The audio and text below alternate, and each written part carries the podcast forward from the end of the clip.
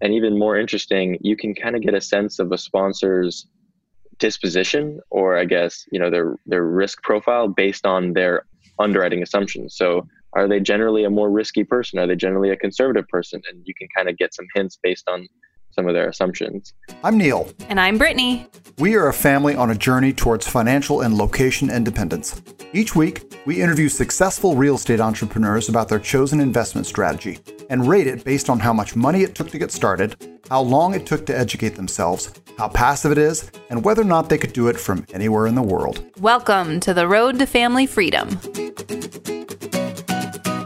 If you like our show, the easiest way for you to give back is to leave us a rating and review on iTunes. Head on over to roadtofamilyfreedom.com slash review for links and instructions on how to do that. We would be so grateful. All right, enough out of us. Let's hit the road to family freedom.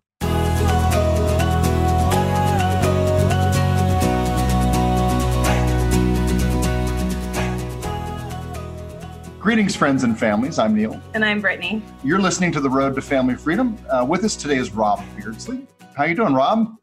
I'm doing very well. Thanks for having me. Oh, it's great to have you. It's great to have you. So, a little bit about Rob. He's the co-founder of Lone Star Capital. He's got a long family history in real estate and is now using that experience to build financial freedom for his family with multifamily investing. With all that said, Rob, you want to give our friends and families a quick intro into how you got into real estate and what you're working on now? Absolutely. So, as you mentioned, grew up in a real estate family. My dad's been involved in brokerage, investment, and you know, fix and flip. So he's pretty much done it all. And the one thing he didn't do was build a portfolio of of long term wealth. It was always about the quick profits, and that certainly works. And you know, I wouldn't be here without those profits today. But think one of the main goals of your listeners and this show certainly is lasting family wealth. And that can only be achieved with, as you guys know, passive cash flow. So that's kind of our next mission, specifically mine, in acquiring multifamily property, which, in my opinion, today has the, the most favorable risk adjusted return for passive cash flow assets. And, and hopefully it, it takes us where we want to go. Awesome. So is that kind of what is your ideal destination? Is it just that cash flow for financial independence or is there somewhere else you're going with this?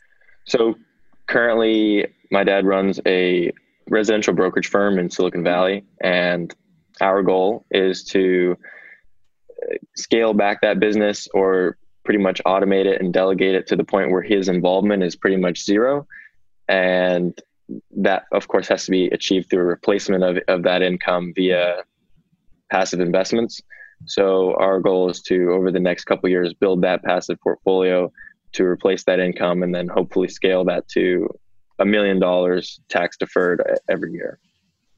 So a million dollars tax deferred every year is is sort of what your is the number that you've got your your eye set on right now yeah, my, my, dad and I do. Personally, my my personal near term goal is to acquire 100 million in multifamily assets over the next year and a half.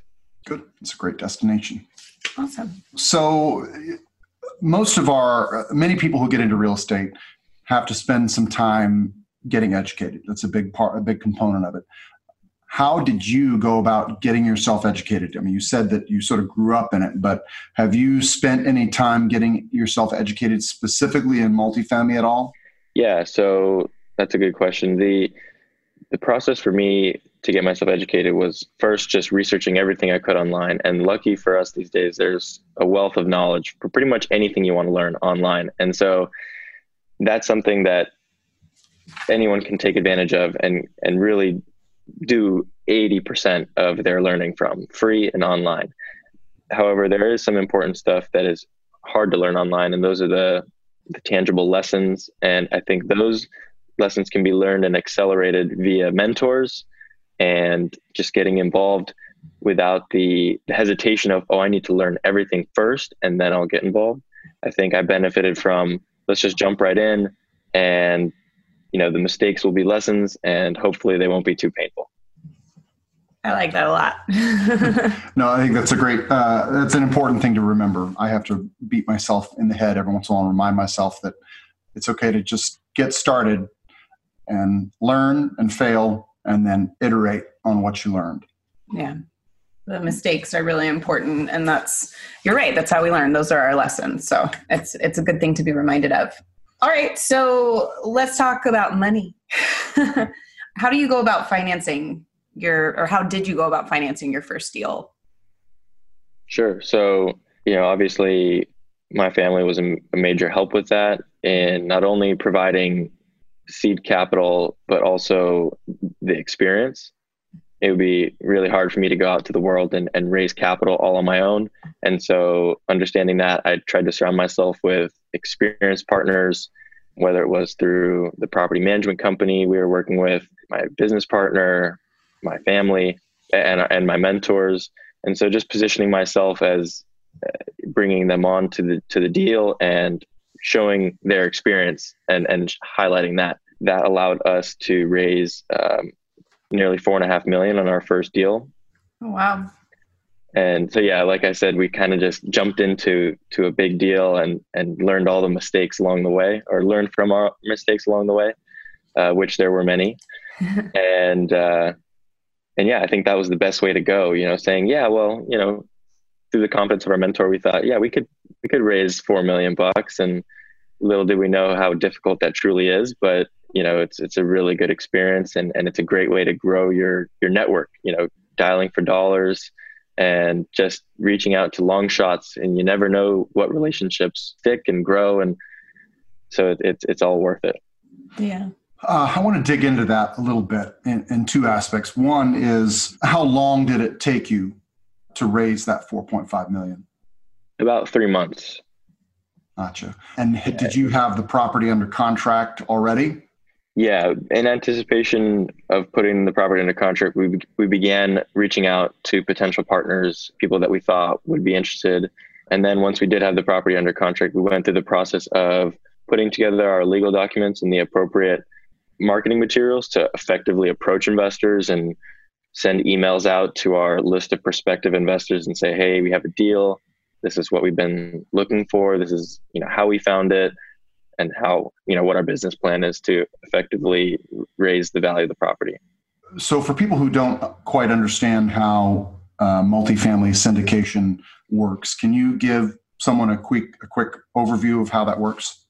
Sure. So essentially a there's a million names but a sponsor or a general partner or an, a syndicator will put a multifamily property under contract and at which point they'll create a, a, a legal syndication and where they'll be selling a security which i mean that's a, a bit more technical but basically what they're doing is they're creating a an LLC that's going to own the property and then sell shares of ownership into the LLC. So what this does is it allows investors who only maybe are interested in uh, diversifying into commercial real estate with 25 50 100000 dollars it gives them access to directly own private real estate through the syndication structure and what that allows sponsors like us to do is to round up a lot of uh, retail capital you know family friends money in an, uh, in a legal and efficient way to allow us to do bigger deals you know if we were constrained by just our capital uh, or the bank, it would be a lot tougher to grow and you know to, to get where we want to go. Gotcha. So at a $4.5 million capital raise, you're probably looking at almost like an 18, $20 million deal. Yeah, it was actually uh, a $15.4 million purchase price with a nearly $2 million renovation budget. So it's a Class C deal with a, with a very heavy lift, and we're nearly done stabilizing the asset now. And um, yeah. And how uh, how long ago was that? We we closed on that deal in July of 2018. Gotcha. And where, uh, where's it located? Houston.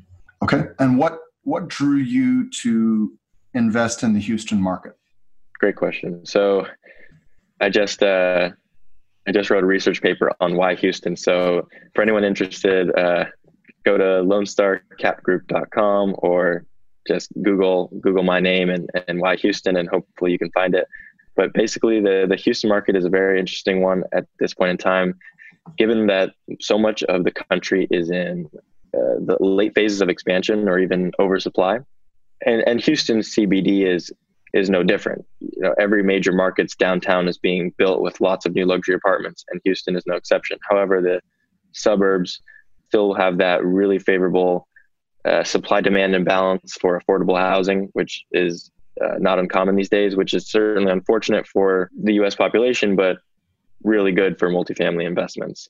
And the, the major distinction between Houston and the other potentially, I mean, there's lots of good markets to invest in, but Houston had a recession in 2015 and 2016 due to the drop in oil prices.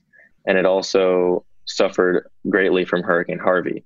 And those two events caused a, a setback in the progress of Houston's economic cycle. And so, in my opinion, Houston has a lot more room to run than many other markets, given that it lagged a bit a few years ago and now is catching steam and, and really starting to run as it had uh, the most job growth in nominal terms last year and is set to have the highest job growth again this year. Great. Very cool. So your investors who invest with you are they're passive investors, um, and it's one of the more passive types of real estate investing you do, pretty much the most passive. However, you're an active investor. Can you give give us an indication of how much time per day that you spend on your real estate endeavors? Sure. So this is my full time job, and on on my own syndications, I think I'm spending roughly a 50 to 60 hour work week. And I mean, that is just because I do enjoy it. I think I could get away with less, but I'm spending time working on the business. I'm an active writer, and so I, I send out a monthly newsletter to which is geared towards sophisticated real estate professionals. And some of my other time is spent on our family's portfolio endeavors. So looking for other syndicated investments where we're the passive investor and not the sponsor, and looking for ways that we can add value to other multifamily syndicators, as well as other real estate opportunities like debt funds and other ways to diversify our personal portfolio. Awesome. Well, you spend a lot of time on this. Do you have any systems that you've created to um, help you automate your business in any way?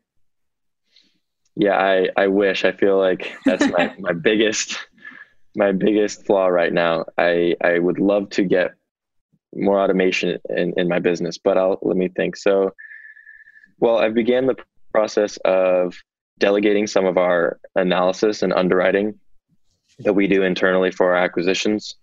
And right now, it doesn't feel like delegating or automating because I have to do a lot of hands on teaching and explaining. But the hope is that eventually bring someone onto the team and they can then take a lot of responsibility off your hands.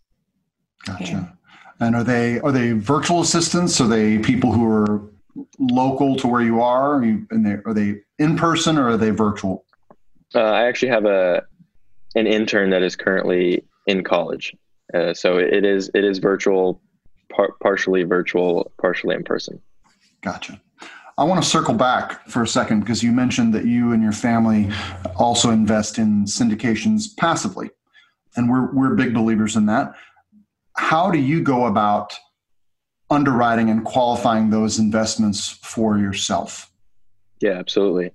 It's very similar to the process of us underwriting our own deals that we're pursuing as sponsors. So I, I built my own financial model uh, that's catered specifically towards value add multifamily. And uh, this is the model that we that we've run thousands of properties through already. And certainly for the Houston market, we know the market well and we can confidently underwrite in that market to identify valuations and, and you know the merit of a, of a potential deal. But for other markets, it, as you may have alluded, it gets a bit more complicated when you're looking into a new market and you don't know the market and how do you underwrite it and how do you price the exit cap or you know can you project a, a certain level of growth for that market and you know, so to answer your question, I, I utilize when I'm looking at another sponsor's deal and we're considering investing in it, I'll first ask to see their underwriting because I'd like to see their assumptions. And of course, I'm not going to take all of those at face value and just plug it into my spreadsheet and say I'm done. but it's a good start to get an understanding of what are they assuming, how are they approaching this deal, and even more interesting, you can kind of get a sense of a sponsor's disposition or I guess, you know, their their risk profile based on their underwriting assumptions. So are they generally a more risky person? Are they generally a conservative person? And you can kind of get some hints based on some of their assumptions. And for more, you know, practical data, I'll use City Data, uh, Enodo, and Yardi for for kind of gathering some of this more market data and and basically just plugging in all of that into my model. And if and if it shows a, a return that i think is fair for that market and the deal then then it's something worth doing. Gotcha. So we already spoke we already know you invest long distance. You don't do you invest uh, locally in the bay area, bay area at all? We're looking into it but as of right now we haven't made any uh, bay area investments in a long time and i i have never personally yeah. Uh, and I think I understand why, but could you explain to people why you probably wouldn't invest right now in the Bay Area? sure, sure. So, as as cash flow investors, meaning we're looking for a meaningful current yield out of our investments, we really have to buy in areas where there's a where the cap rate is higher than the cost of debt. And in a market like Silicon Valley, that is pretty much impossible with most properties trading at you know three to four caps, uh, it's it, it, basically means you're going to have to lever at 50% LTV, and you know you're lucky to get four to five percent cash on cash. And if our goal is to live off the cash flow that our investments produce, it's a lot easier to achieve that goal if we're buying investments that we can achieve closer to double digit cash on cash returns. Gotcha. So, since you do invest long distance, how often do you need to or want to visit your actual your properties? Well, I definitely don't make it to Houston enough, but between my partner and I, we are trying to be in Houston uh, once a month. Okay. Even if you weren't able to make it out there as much as you wanted, do you feel like you could do what you're doing from anywhere in the states, anywhere in the world, or um, do you feel like you need to be at least a flight? A shortish flight away. yeah, I think that's another one of the big components of the business that really drew me is the fact that I can be wherever I want and I'm not I don't have to go into an office. I don't have to be at the properties at a moment's notice. Like you said, I really do think I could be around the world and and still make these deals happen. And course, that wouldn't be possible with really strong boots on the ground and partners. But but yeah, I think that's a really really important thing that's I, I really do appreciate. Yeah. You just got to get your team in place so that you can go on vacation. That's important. exactly. Yeah. So, uh, what do you believe is the most critical skill for someone who is looking into getting into multifamily syndication? Uh, for them to develop in themselves? Yeah, that's an interesting question because I think there's so many different skills necessary in order to be successful or in order to create a successful syndication. And so there probably isn't only one skill that is, you know, unlocks everything because uh, there's there's so many pieces of the puzzle that need to be brought forth. There's the the underwriting and the analysis. There's the deal sourcing. So you need to talk to brokers and establish those relationships need to have boots on the ground need to have a, a balance sheet to be able to qualify for these loans uh, need to have the investor relationships to be able to raise capital.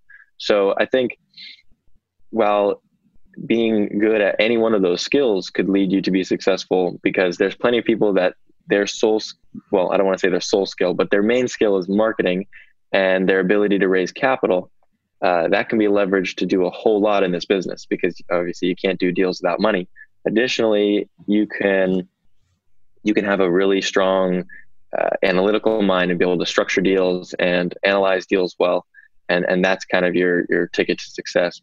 So the overall that one skill that you asked, I think, would be mindset, and that mindset is looking at deals and, and how to make them work and being able to bring on partners it's it's absolutely a team sport, and anyone trying to do everything themselves is going to see their success come a whole lot slower than those who are looking to partner.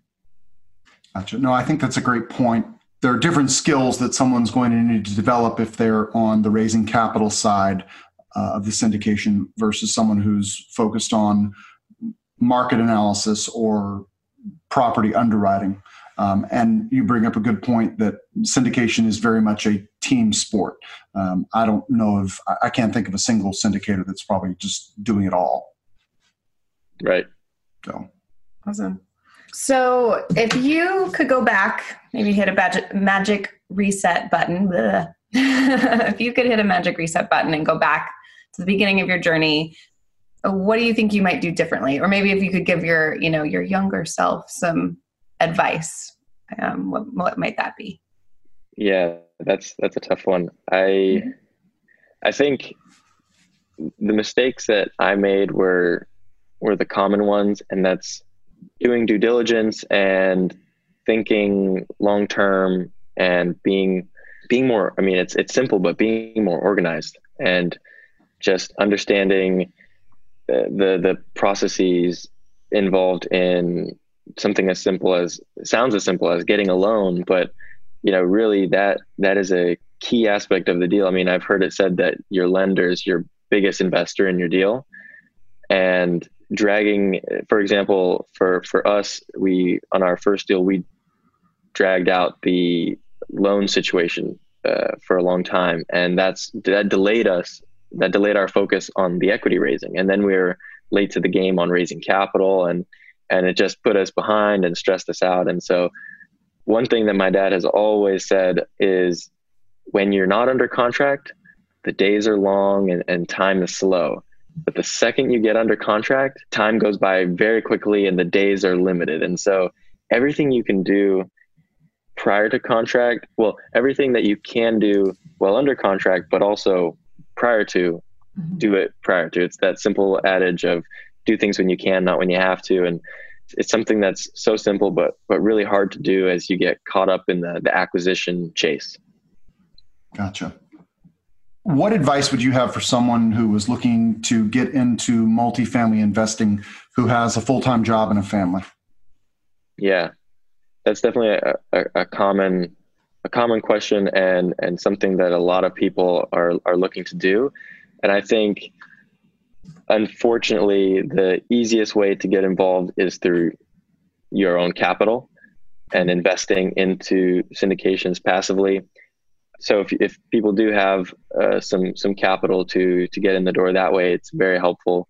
I think uh, going back to something I wish I'd have done earlier, I wish I would have done that earlier. I wish I would have raised capital for another sponsor earlier. I was stubborn and saying, well, no, I want to do my own deal and I want to raise capital for my own deal. But the you know the first level would be investing passively in a syndication, and then the next level would be coming onto the general partnership as a capital raiser. And you know that's the next level and gives you more insight into the deal. Obviously, gives you more compensation if you're going to be bringing capital to the table more so than just your own. And I think that's pretty much the most straightforward way people can get involved in syndications. Asking someone with a full time job to pound the pavement and look for off market deals or to spend their nights uh, running properties through uh, an underwriting spreadsheet is is less likely.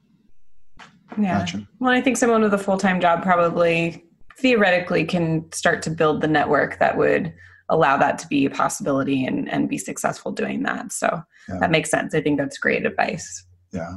What did you find when you were raising capital? What did you find was the best source of connecting with passive investors? So existing relationships are obviously the the first place to go. However, if if no one has ever heard of you say multifamily syndication before, and then all of a sudden they're getting phone calls and emails from you saying, "I've got a deal, give me your money," that can be a bit more difficult. So it's it's really helpful to kind of lay the groundwork by starting to position yourself as a thought leader or, this is what I'm doing, this is what I've learned. You know, I want to share I want to share this knowledge. I want to share share the things I'm I'm working on with you, and that way it's a more natural progression when you actually have a deal to present uh, to raise capital. So I mean, existing relationships, if groomed correctly, are, are the number one way to go. And then meetups, conferences, and just going to places where you're going to meet like minded people who are already actively looking for these sorts of opportunities, I've found to be extremely helpful for both meeting passive investors as well as meeting other sponsors to passively invest with. Gotcha. Rob, thank you so much for sharing with us today. Um, if any of our guests want to reach out to you, uh, what's the best way they can find you? Sure. So you can shoot me an email at rob at lonestarcapgroup.com. Um, if you if you want to email me asking for a copy of my Houston research report or a copy of my underwriting model that I built from scratch, you're welcome to do so. If you want to learn more about Lone Star, you can go to lonestarcapgroup.com. Well, that's great. Awesome. Well, thanks so much for joining us, Rob. Thank you. So that was Rob Beardsley from Lone Star Capital. Great to talk to him and catch up and uh, find out what he's up to. He's, um, he's a young whippersnapper. He is a young. he is. He is a young whippersnapper. I think there was even a friend of mine at um, the Best Ever conference who met him and was like, "I want to adopt him." so, uh, he already has a father who's obviously taking very good care of him, and yeah. and he's learned a lot from him. So, yeah. so was were there any key lessons learned that you you picked off from this interview? Yeah, I kind of liked the your your failures are your lessons. I think that was just like a really good reminder that along the way you're gonna have things go wrong or or not do it quite right or have to learn some kind of of lesson and then it's really just to take it as a lesson and rather than beating yourself up and and saying well i can't do this until i know how to do it perfectly yes and it was absolutely uh, what i come away with was get just get started. Just start doing it. Learn as you go. If you wait until you have you think you've got everything figured out you'll never get started. Yeah.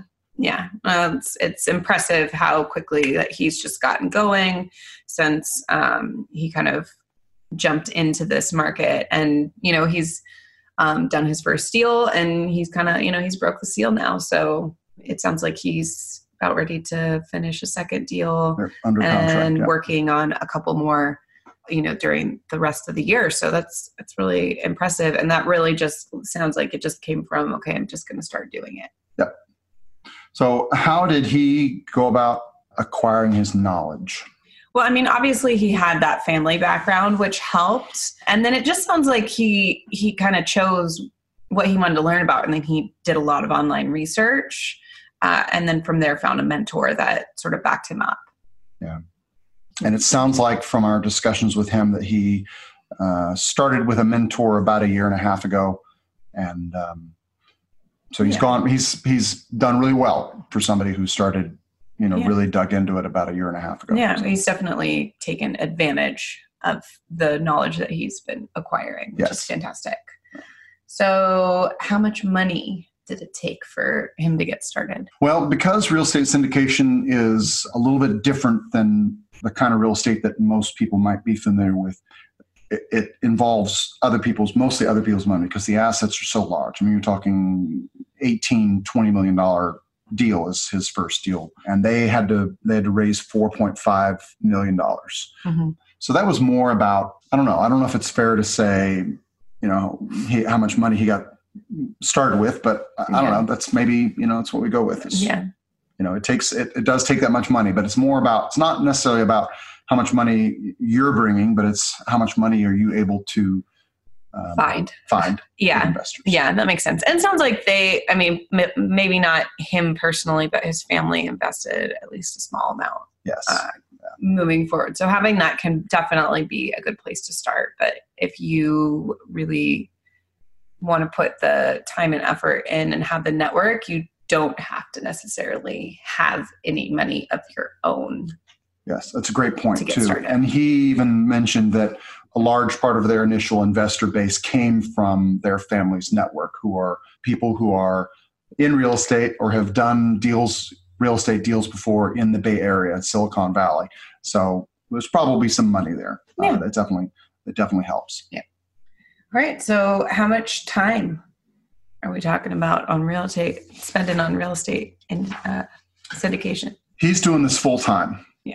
Uh, he, uh, I don't know if he had another job before that, uh, but he said 50 to 60 hours. He's trying to uh, bring on some people to sort of help him with that. Yeah. Uh, but real estate syndication is a, a full time job. Yeah. Well, I think it's also important to note that part of if you want to be the person who's putting together the syndication that you kind of have to have some kind of thought leadership platform in in some way or you, you have to be acknowledged as knowledgeable um, by other people in a thought leadership platform you know blog newsletter podcast. Those are the ways that you you you express yourself as knowledgeable in a certain area. And so i you know i would just mention that it's probably not all real estate syndication work that he's doing. He's probably doing some thought leadership stuff there. And then we also have to mention that, you know, when he talked about where people might want to get started if they are, uh, you know, someone that has a full time job and a family, that you wouldn't necessarily be starting with what he's doing. You would be more coming on as either a passive investor or bringing in investors, not finding the deals, underwriting the deals, yada yada yada. Because that's the part that takes a long time. Is the probably more the finding. Correct, and underwriting things like that. Yeah. So, so do you think he could do this strategy from anywhere in the world? Yeah, as long as he has that team in place, and we kind of talked about that. He just needs to get probably some things offloaded onto other people and and that can be it sounded he didn't say it quite so clearly but it sounded like he's struggling a little bit with allowing you know like i can do it better than anyone else can. Yes. And so trying to teach that. And that's actually one of the hard skills to learn is teaching someone else to do something the way that you want it done and and then letting go. Yeah. It's it's difficult in any line of work um, you know you've got those micromanagers out there that no one likes. So it's good he's i i think he, he needs to get it done and then go on a vacation with his dad once they get his dad out of there. Yeah i just yeah. thought was so sweet like yeah. it's it's about getting his dad into retirement kind of. Yes yeah. Well and that's um, one of the great things about real estate investing. When you go into that mindset with my goal is to help others. And, and that's a lot of where we're coming from as well, which is we want to teach others to achieve financial freedom. Um, so while we teach ourselves along the way. Yes. So, well, thank you. And if you like this podcast, we would really appreciate it if you take just a few minutes and leave a review for us on iTunes. It's really simple to do. Just go to roadtofamilyfreedom.com slash review for links and instructions. Thanks for listening. We're doing this all again next week. Until then, safe travels.